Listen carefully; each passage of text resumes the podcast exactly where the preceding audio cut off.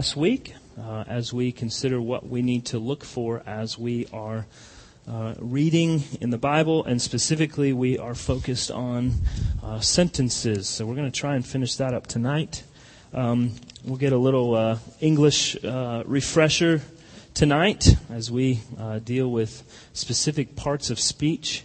Um, that are very, very important as we read, and I think hopefully you'll see why before uh, we finish. But before we do this, I want to know, um, and if no one has anything to say, you're really going to hurt my feelings. Uh, but if anything, uh, as you've uh, maybe applied some of the things we've been talking about on Wednesday nights to your personal reading, uh, any uh, any helps, insights, anything that you've gotten from any of it.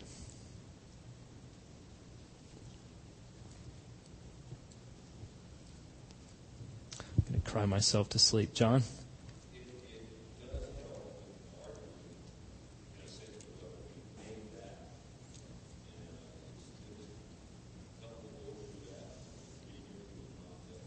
Good.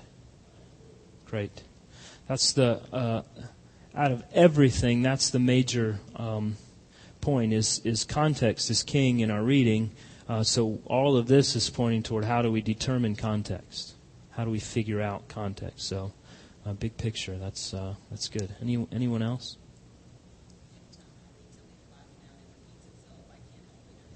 Good, good, excellent noticing the repetition a little bit more as you as you read, and certain verses, uh, you know, that stands out more than others. But uh, that's important to help us to understand the flow of a passage and what the writer is saying. Jeannie.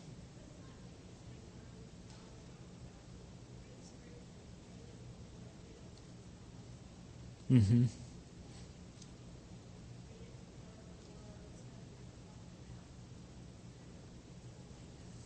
Sure.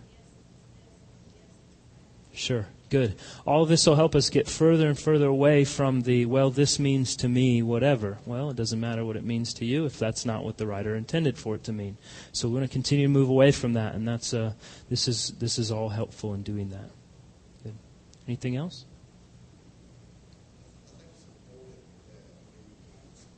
Exactly. Sure. Sure. Great. Um, a lot of times you'll hear um, well meaning Christians who disagree on specific things in the scriptures. In the end, they'll say, Well, you believe that, I believe this, and, you know, everything's. Um, which, in one sense, there are certain things that we can agree to disagree on. That's, that's fine. Um, but we can't resolve it by saying, well, you believe what you believe, and I believe what I believe, and everything's fine because one of us is wrong. Maybe both of us are wrong. Um, but to just resolve it in terms of, well, that works for you, this works for me, doesn't, uh, that doesn't work. Um, because someone's wrong. And if we're pursuing the truth, then we want to get to the bottom of what that is. So, unfortunately, that sort of uh, that mentality is what it is because um, the assumption is if we disagree with someone on something, that that means we have to fight about it. Well, that's definitely not the case. We don't need to fight about it um, we, we should, uh, as Christians, be able to disagree in a, a gracious manner. Um, we can argue passionately for what we believe and, and understand from the text, um, and at the end still be brothers and sisters and have no problem with that. We should be able to do that. Unfortunately, uh, most often that's not how it works out. But I think that's why people tend to just steer clear of wanting to actually get to the text and say, what does the Bible say? And let's dig this out and let's search it and study it out. Instead, it's, you know, well, you think that, I think this, and we're done with it. So, uh, I think too, um, you know, through the week I get a lot of questions, emails, whatever about, you know, what I'm reading this or I'm thinking about this. What does this mean? Whatever. I think, given these things we've gone through Wednesday night, probably 75% of those questions I get, um, in time, as we all learn these things and apply them more and more, uh, we'll be able to answer all those questions.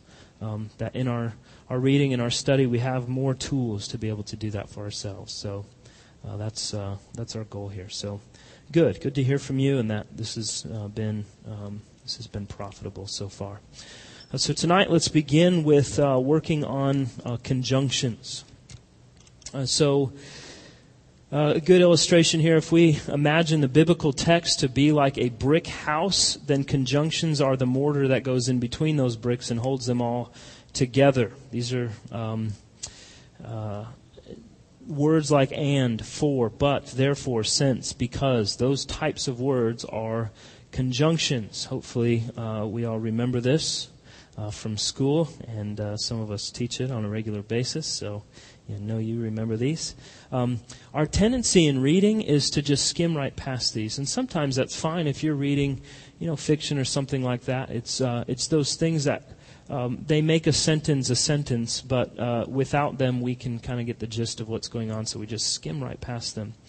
But when it comes to Bible study, Bible reading, um, we really need to be careful about that, and we need to take into consideration what these conjunctions are pointing to.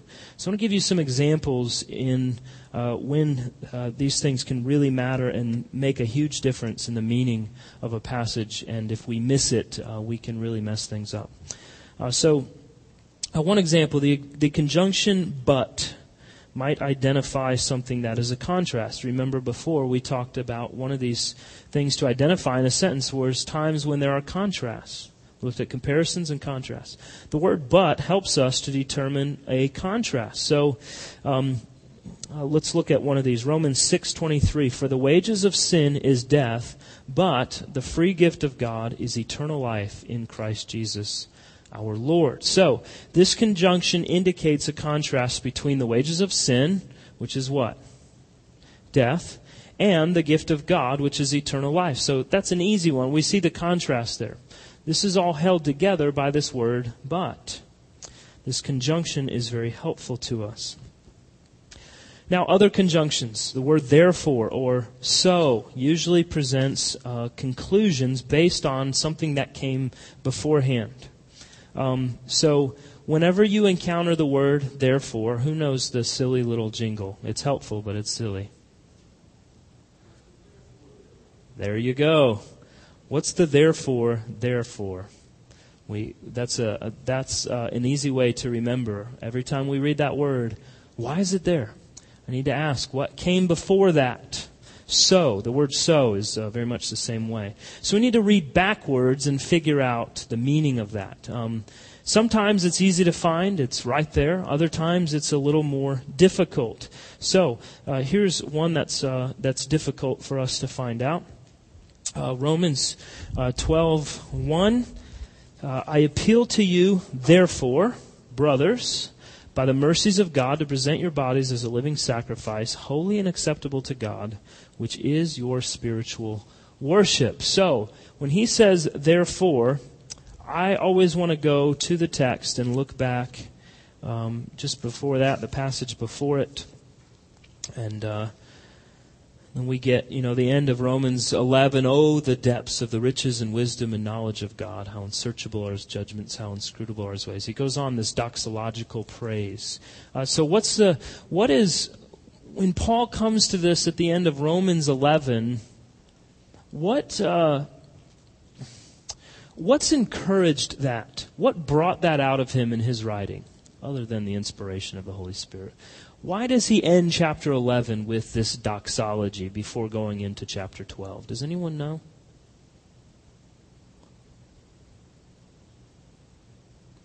Another way to ask that maybe is what has he just written about? Chapters 1 through 11. Okay. He's, he's done a whole systematic theology leading up to the fact that we are justified by grace through faith apart from works of the law.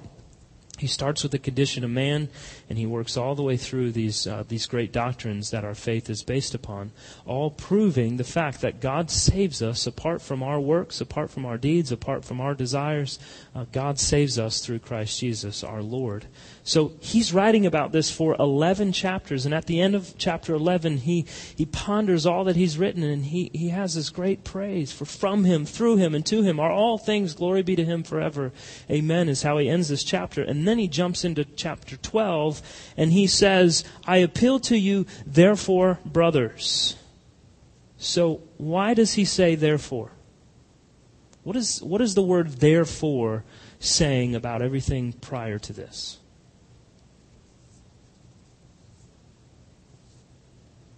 What does therefore mean?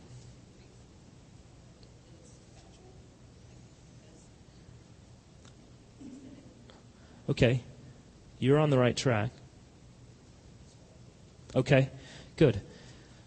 As a result of, or in light of the fact, in light of the fact that Rome, uh, Romans 1 through 11 is what it is, now do this. You see this in all of Paul's letters. Here's how every one of Paul's letters, you can mark it down and see it. Every single one of them. First half of the letter is theology. The second half of the letter is the working out of that theology.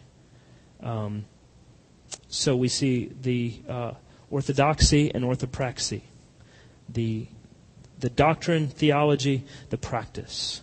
Um, so this is where that divide is in Romans. 1 through 11 is the theology, uh, 12 through 16 is the practice. Because what do we see immediately in chapter 12? He gives this opening statement we looked at this last week. We're going to look at it again uh, tonight if we have time at the end. Um, I appeal to you, therefore, brothers. In other words, he's saying, because of all this, do this. And he goes in t- right away.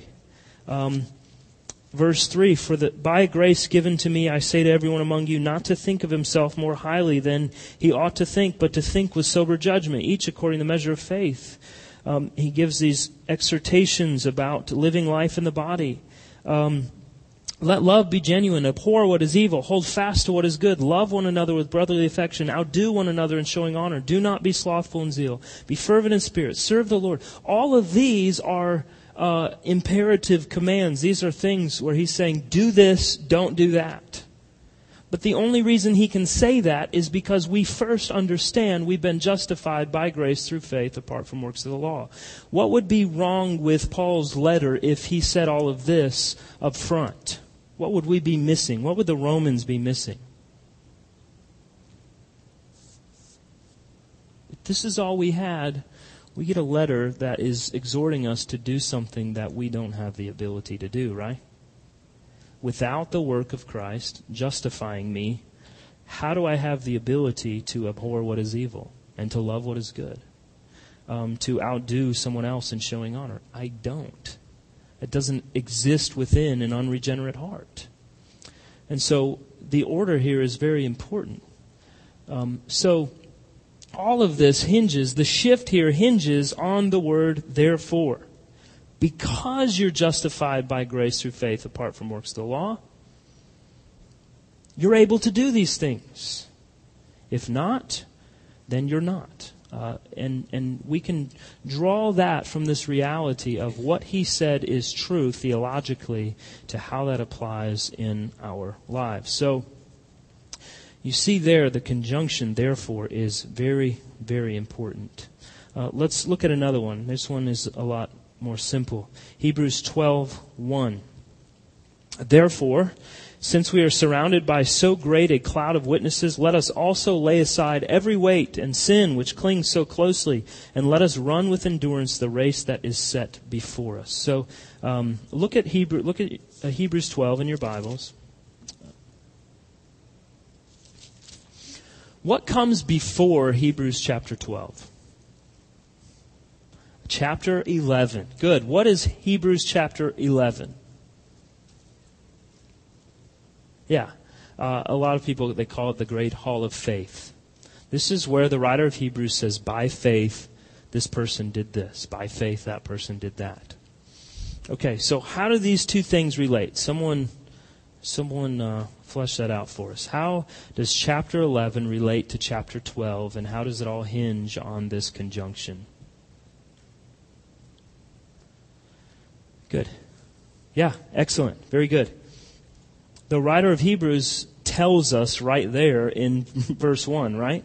Therefore, since we're surrounded by everyone I just wrote about in chapter 11, since you have all of these great examples, since all of these people have lived by faith and have shown you what it is to live by faith, Now let us do this. Let us lay let us also lay aside every weight and sin which clings so closely.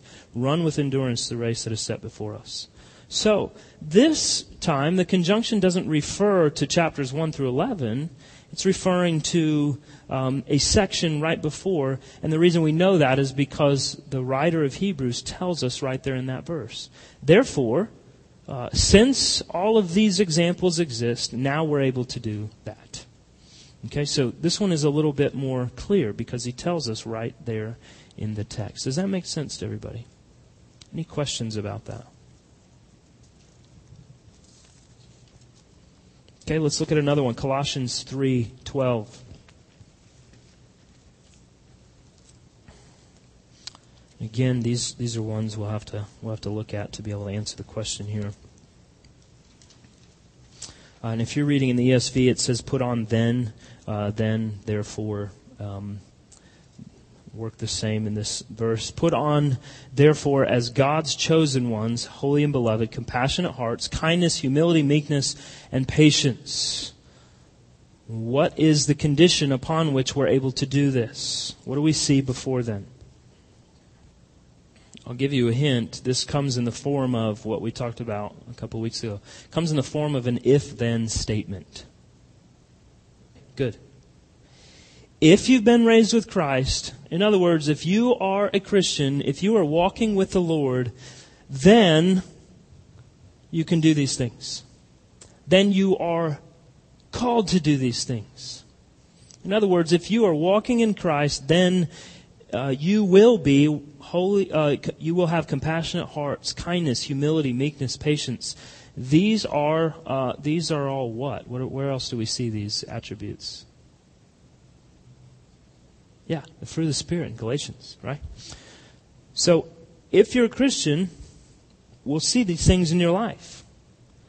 Um, so, the word therefore then is if this is who you are, then this is what's required of you.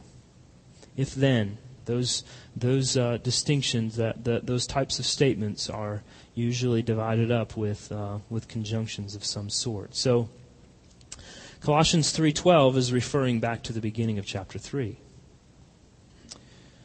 Any uh, any questions about that? Okay. Uh, but let's look at some other conjunctions. 2 Timothy 1, 7 through 8. For God gave us a spirit not of fear, but of power and love and self-control. Therefore, do not be ashamed of the testimony about our Lord, nor of me, his prisoner, but share in suffering for the gospel, the power of God. I highlighted all of the conjunctions there in that sentence for you. There's quite a few of them. What's, what is helpful about recognizing those in this passage? Just read over this, maybe look at it for a minute, offer some thoughts. What, what do we gain by paying attention to those words that are bold?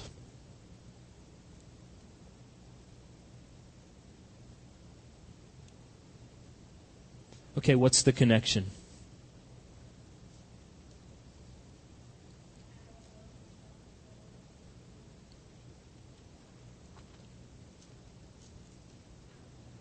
That's okay.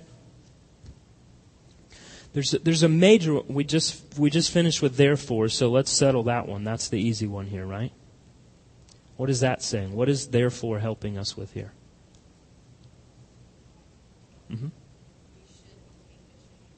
Good. Excellent. Since this is true, he gave us a spirit not of fear, but of power and love, self control. Since that's true, then we need not be ashamed. Okay? So we won't be ashamed. We'll walk in, uh, we'll walk in conviction and, uh, and courage and these things. Okay, good. So that therefore is taken care of. What about those other words? Okay. Good. So there, there is a, uh, there's something about them that helps us to connect the dots to the reality of where they're coming from. And we'll talk about that a little bit more when we get into the next two sections, um, how to identify some of that. But, but they, they string together these things um, to help us tie them back to where they're coming from, right? Okay, what else?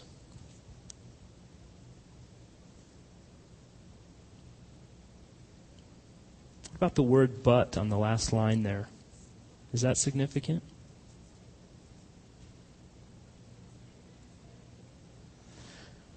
Sure, in a lot of ways, we kind of have the same, uh, we're kind of working toward the same thing there.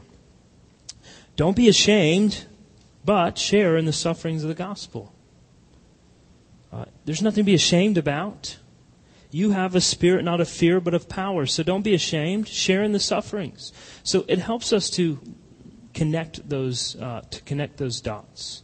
Um, there's really several things going on here in this passage, uh, but if we if we want to get a good grasp, a good if we want to make a good summary statement of what this is, identifying those conjunctions is very very helpful to us. God gave us this spirit. Don't be ashamed, but rather suffer for the sake of Christ. Um, and all of this is by the power of God. Okay, so we see how maybe those are helpful in that. Um, let's look at another one Genesis 6, 5 through 8. The Lord saw that the wickedness of man was great in the earth, and that every intention of the thoughts of his heart was only evil continually. And the Lord regretted that he had made man on the earth, and it grieved him to his heart. So the Lord said, I will blot out man whom I have created from the face of the land, man and animals and creeping things and birds of the heavens, for I am sorry that I have made them. But Noah found favor in the eyes of the Lord. What is the most significant conjunction in this entire passage? Okay, what's that? Okay, what's the conjunction? But. But. I think so. I think the word, now there's a bunch of them in this sentence. We can go out and pick all of them out. The word and is in there quite a bit. The most significant, the most important of all of them is this word but. God looked on the earth and all he saw was evil. But there's this man named Noah that has found favor in the eyes of the Lord. There's a big, significant um, spotlight put on this man Noah. And if you know, as we read through Genesis, we see now this one conjunction shifts the entire story, right? Now all of a sudden we're going to hear all about this man Noah who's found favor in the eyes of the Lord. That is a very significant thing to identify because Noah is set apart from what else God is seeing on the earth. Okay, good. Now, let's, uh, let's look at one of my favorite conjunctions, Ephesians chapter 2.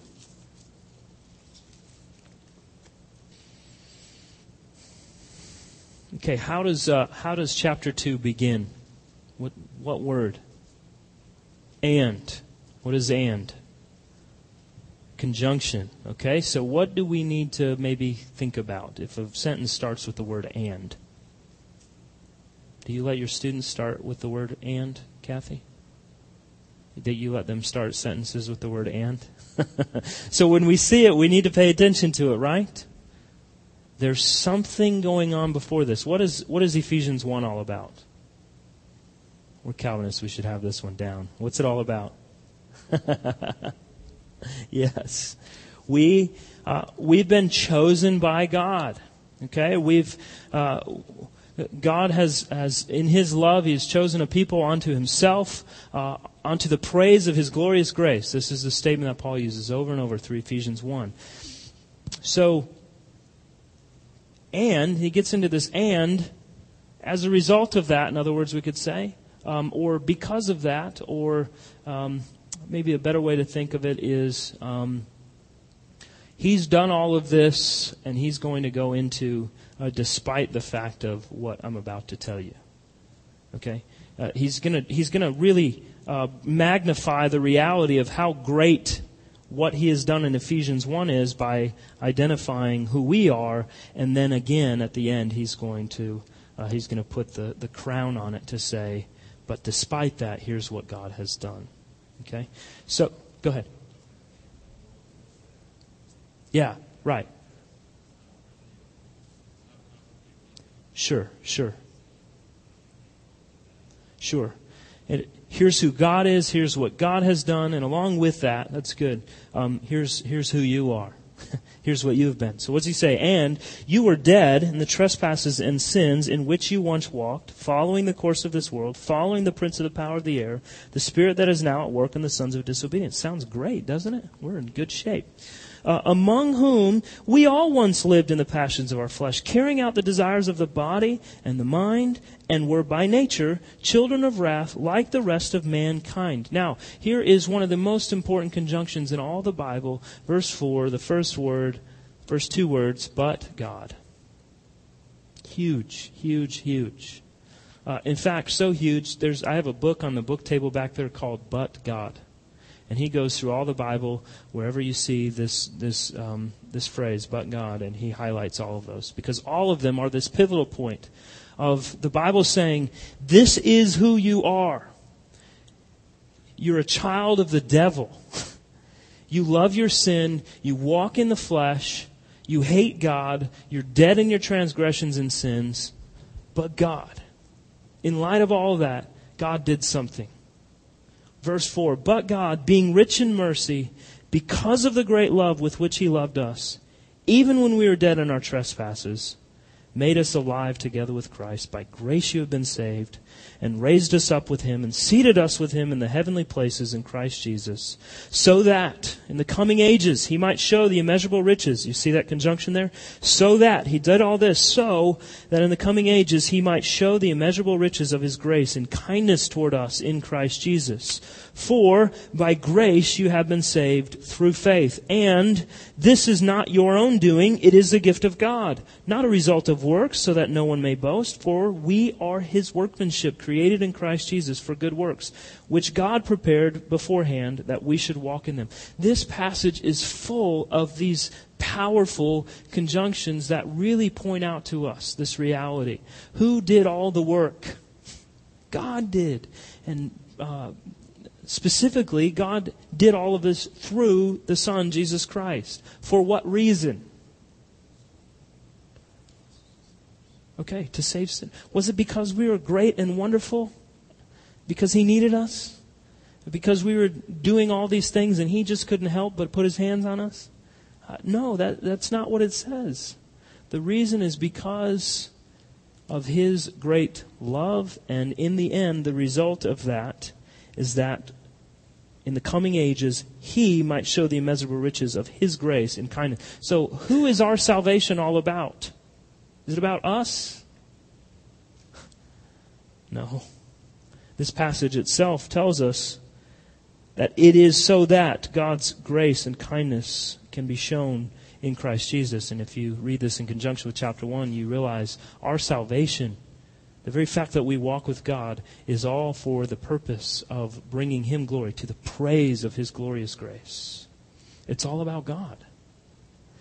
It's so important that we see that, and you can see that when you pay attention to these little words that we so often skim right over. Any other questions or thoughts about conjunctions? Hopefully, those things will just scream at you as you read now, now that we've uh, pointed them out a little bit. All right, verbs. Where all the action is. You're a lively crew. You want to be where the action is, so we'll look at verbs. Verbs are important. They communicate the action of the sentence. Um, so as you read, it's very uh, important to to note the action.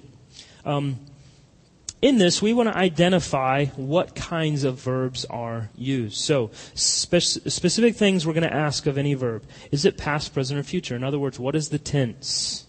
I went, I go, I will go. Okay, those are important, and we'll see why in the text in a bit.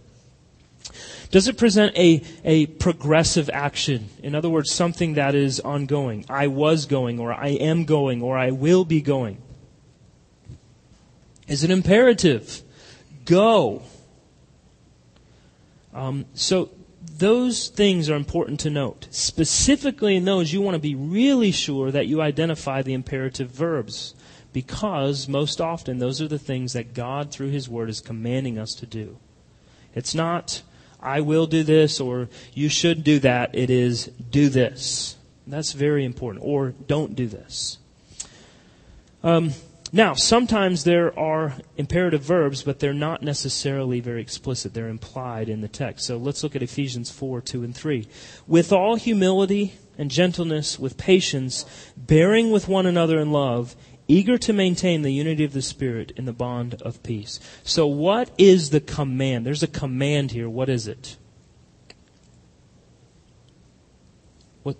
Okay, so we want to bear with one another in love. What, what else is tied to that imperative? What's implied? That's, the, that's, that's what we narrow in on. It says, do this. But what else is implied there? There's more to that command than simply bearing with one another.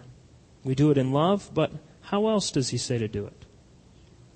Okay, we want to be eager to do so. What else?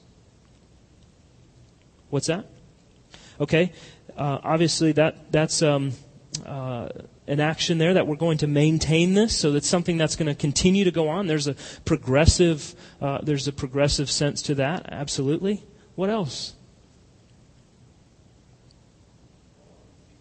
Okay uh, that the, the bond of peace is present through the Spirit of God, and we're doing all this with humility, we're doing all this with gentleness, we're doing all this with patience. Now, if I take all of those out and I just deal with um, the verb itself, uh, I'm not going to get the whole picture here, right? I can bear with you and maintain with you, right? Uh, that could go any sort of ways, right? there are some specifics in here that say, do it this way. Okay, so the implication when we see those words is most likely that the Lord is going to tell us how to do what He has commanded us to do. Bear with one another, one another in love, eager to maintain the unity of the Spirit in the bonds of peace. Well, how do I do that? With all humility, gentleness, and patience. So sometimes it's in the same verse, other times we'll see it as it follows on. Another important thing to look for is whether they're active or passive. So, um, active verbs. Bill hit the ball. Passive verbs are the ones that the subject is acted, acted upon. So, Bill was hit by the ball. Um, this is very important in Paul's letter. Uh, it's often uh, something that designates uh, the difference between something that we're called to do or something that God has done for us. Uh, passive verbs are the ones that underscore the things that God has done for us. So a few examples. Colossians 3:1. If then you have been raised with Christ, seek the things that are above, where Christ is seated at the right hand of God. So what are the uh, what are the verbs we see here?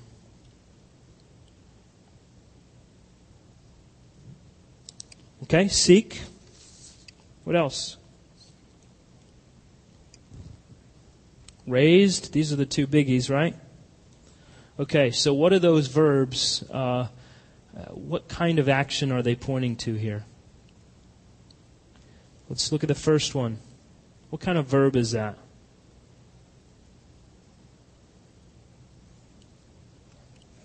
Okay, passive, right? So that implies what? Who did that? God did. It's a passive verb. If then you've been raised with Christ. Well, I didn't do that. God did that. What about seek? active, which means what? I have an imperative here, right? Something I need to do. Also, what do we see here? We see an if then statement, right? If this has happened, then do this. So maybe now we're seeing how some of these things are starting to come together a little bit more. So God did this, therefore you do that. That's what we see in Colossians 3.1. Ephesians 1.11. In him we have obtained an inheritance, having been predestined according to the purpose of him who works all things according to the counsel of his will. What do we see here? Okay.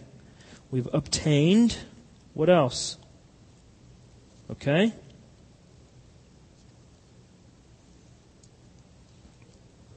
Okay. What do all these point to? Obtained, active or passive? Okay? It's passive. Is it, what tense is it in?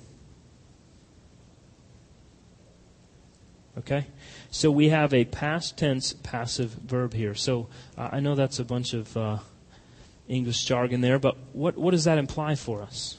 This is so important as we read. Good. This is something that has already been accomplished on our behalf. We didn't do it, someone else did it. Having been, now he's going to say how? Predestined. Again, the word itself answers the question, but uh, when did this, when and how did this happen? Was it our doing? No, it's something God did. According to, why did he do it? For the purposes of him who works all things according to the counsel of his will. Okay, so these verbs in this passage are so important. They, these verbs divide two different schools of theology. so, who's doing the work here? Uh, God is. It uh, seems very clear when we look at these verbs in their context. Another one, Genesis 12:3. I will bless those who bless you, and him who dishonors you I will curse. And in all the families of the earth, and you, and in you all the families of the earth shall be blessed. Okay, so what do we see here? Okay, I will bless. Say again. Okay. Anything else? That's good. Who? This one's kind of easy. The subject's identified for us. Who is this? Sunday school. God. Jesus. Yeah. God. God is doing this, right? I will bless those who bless you. And him who dishonors you, I will curse. Okay. So what is, uh, what kind of uh, verb? What, what tense are these? Okay. Yep, there's an action there. It's uh, active or passive? Passive. Good. What tense? Say again. Okay. There's a present uh, and future tense to this, right? So we can apply both. If someone does this to you, I will do that to them is what we get from that. Okay? So again, we see these if then statements coming into play. Very, very important. All right, any questions about verbs? Hopefully you remember these things. You never thought you'd ever use this stuff again. Really, it's very important as you study the Bible. Very important. All right, pronouns. Oh man, I really want to get to Romans 12. We did this last week. All right, pronouns. It's important as we look that we identify pronouns. I'm really going to get technical here. And as we do that, we want to identify the antecedent. In other words, to who or whom is the, the who is the pronoun relating to? Now, I did one of these for you on Sunday morning. I don't know if you remember it. I'll point it out to you uh, here tonight. I, I did this very thing because it means so much in the context of that passage. So, um, for example, Ephesians 3 1. Here's, here's what we're looking at. Who are the our and us that are written about in Ephesians 1 3? Blessed be the God and Father of our Lord Jesus Christ, who has blessed us in Christ with every spiritual blessing in the heavenly places. All right. So, who is uh, our? You have to know. I have it open here. Okay, good. We see that in verse 1 to the saints who are in Ephesus. Okay, so he's writing to Christians, right? Okay, so the, the pronoun is our. The antecedent is who that's referring to. That's the saints in Ephesus. Okay? Blessed be the God and Father of our, to the saints of God, uh, our Lord Jesus Christ, who, who's the word who pointing to? Jesus Christ, right? To, that one's right there. Who has blessed us? Us, again, we're pointing back. That's not changed at all, right? Pointing back to the saints in Christ with every spiritual blessing in the heavenly places. All right, so hopefully you, you did those in school. You remember that a little bit?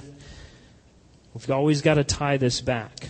All right, so um, if we have time, we'll get to that passage I put there. Let me, let me show you the one that I, I pointed out Sunday morning in Luke chapter 1.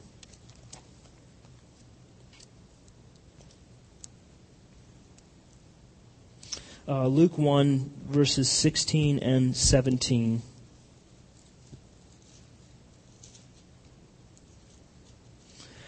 And he will turn many of the children of Israel to the Lord their God, and he will go before him in the spirit and power of Elijah to turn the hearts of the fathers to their children. Okay, there's a lot of pronouns here, right? And he. So let's start with that one. Who's he? John the Baptist. He will turn many of the children of Israel to the Lord their God and he will go before him. Who's he and who's him? Okay, he is John, and him is, yeah, Jesus, but what does it say here? This is why this is so significant. The Lord their God. Why is that important? Why is it important to recognize how Luke wrote that? What is he implying about Jesus? That he's God. Uh, good, good, good verse. I, I'll look. I think that the New World Translation, the Jehovah's Witness Bible, didn't they they skipped that one. They forgot about that one. So uh, when they say Jesus isn't God, yeah, well your your translation says he is right here.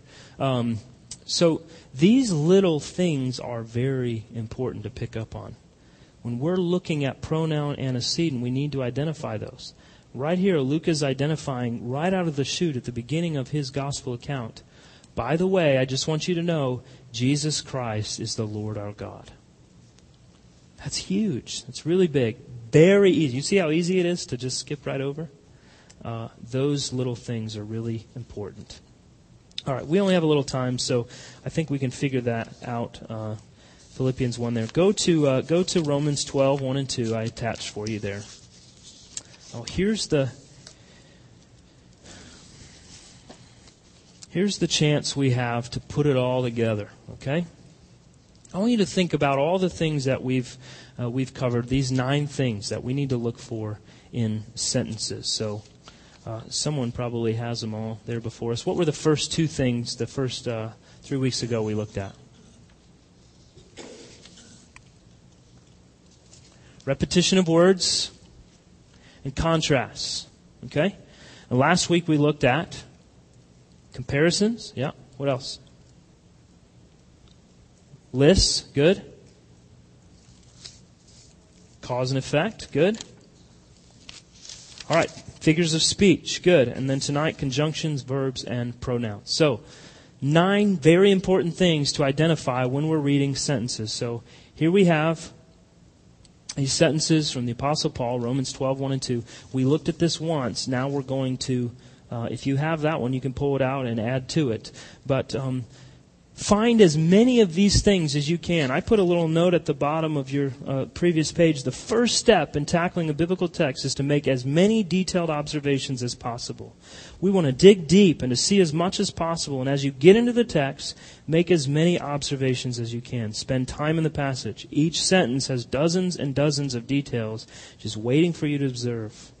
Read it, write, these things down, read it some more, look some more, keep reading, keep digging. What have you missed? Something's there that you have missed, I promise you. Uh, when I was in school, I uh, got to a place where this drove me crazy because I had a professor who said, "You have you have three sentences and you have to turn in a hundred observations, and they have to be real observations." Man, you get to about fifty or sixty, so I don't know what else is here. It's still there. Keep digging, keep finding. So there's a lot here. So let's spend some time. Romans 12, 1. Um, you work on it. Maybe you can talk to the person sitting next to you. Help each other out. See what you come up with.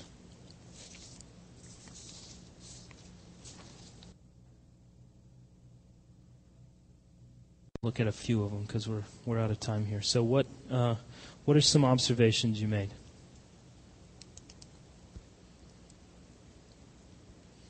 Who's I? Paul. Good. Appeal. What do we see there? Okay? A verb, a very strong, active verb. Um, what is implied by it? I'm appealing to you. What am I doing? Okay? It's almost a sense of begging you to do something, right? I am, I am urging you. Uh, I think some translations even say that. I urge you, brothers. Okay? Um, to you. Who, who is you? Who's he writing to? Okay. Roman, he's uh, in this context, he's writing to the Romans, the church at Rome, but he calls them brothers. Therefore, it's the Christians at Rome.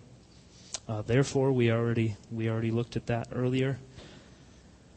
So I have, uh, if you can see mine here, the word brothers. I have these little arrows all over the place. Every time, uh, this is me identifying the antecedent of the pronoun you or your.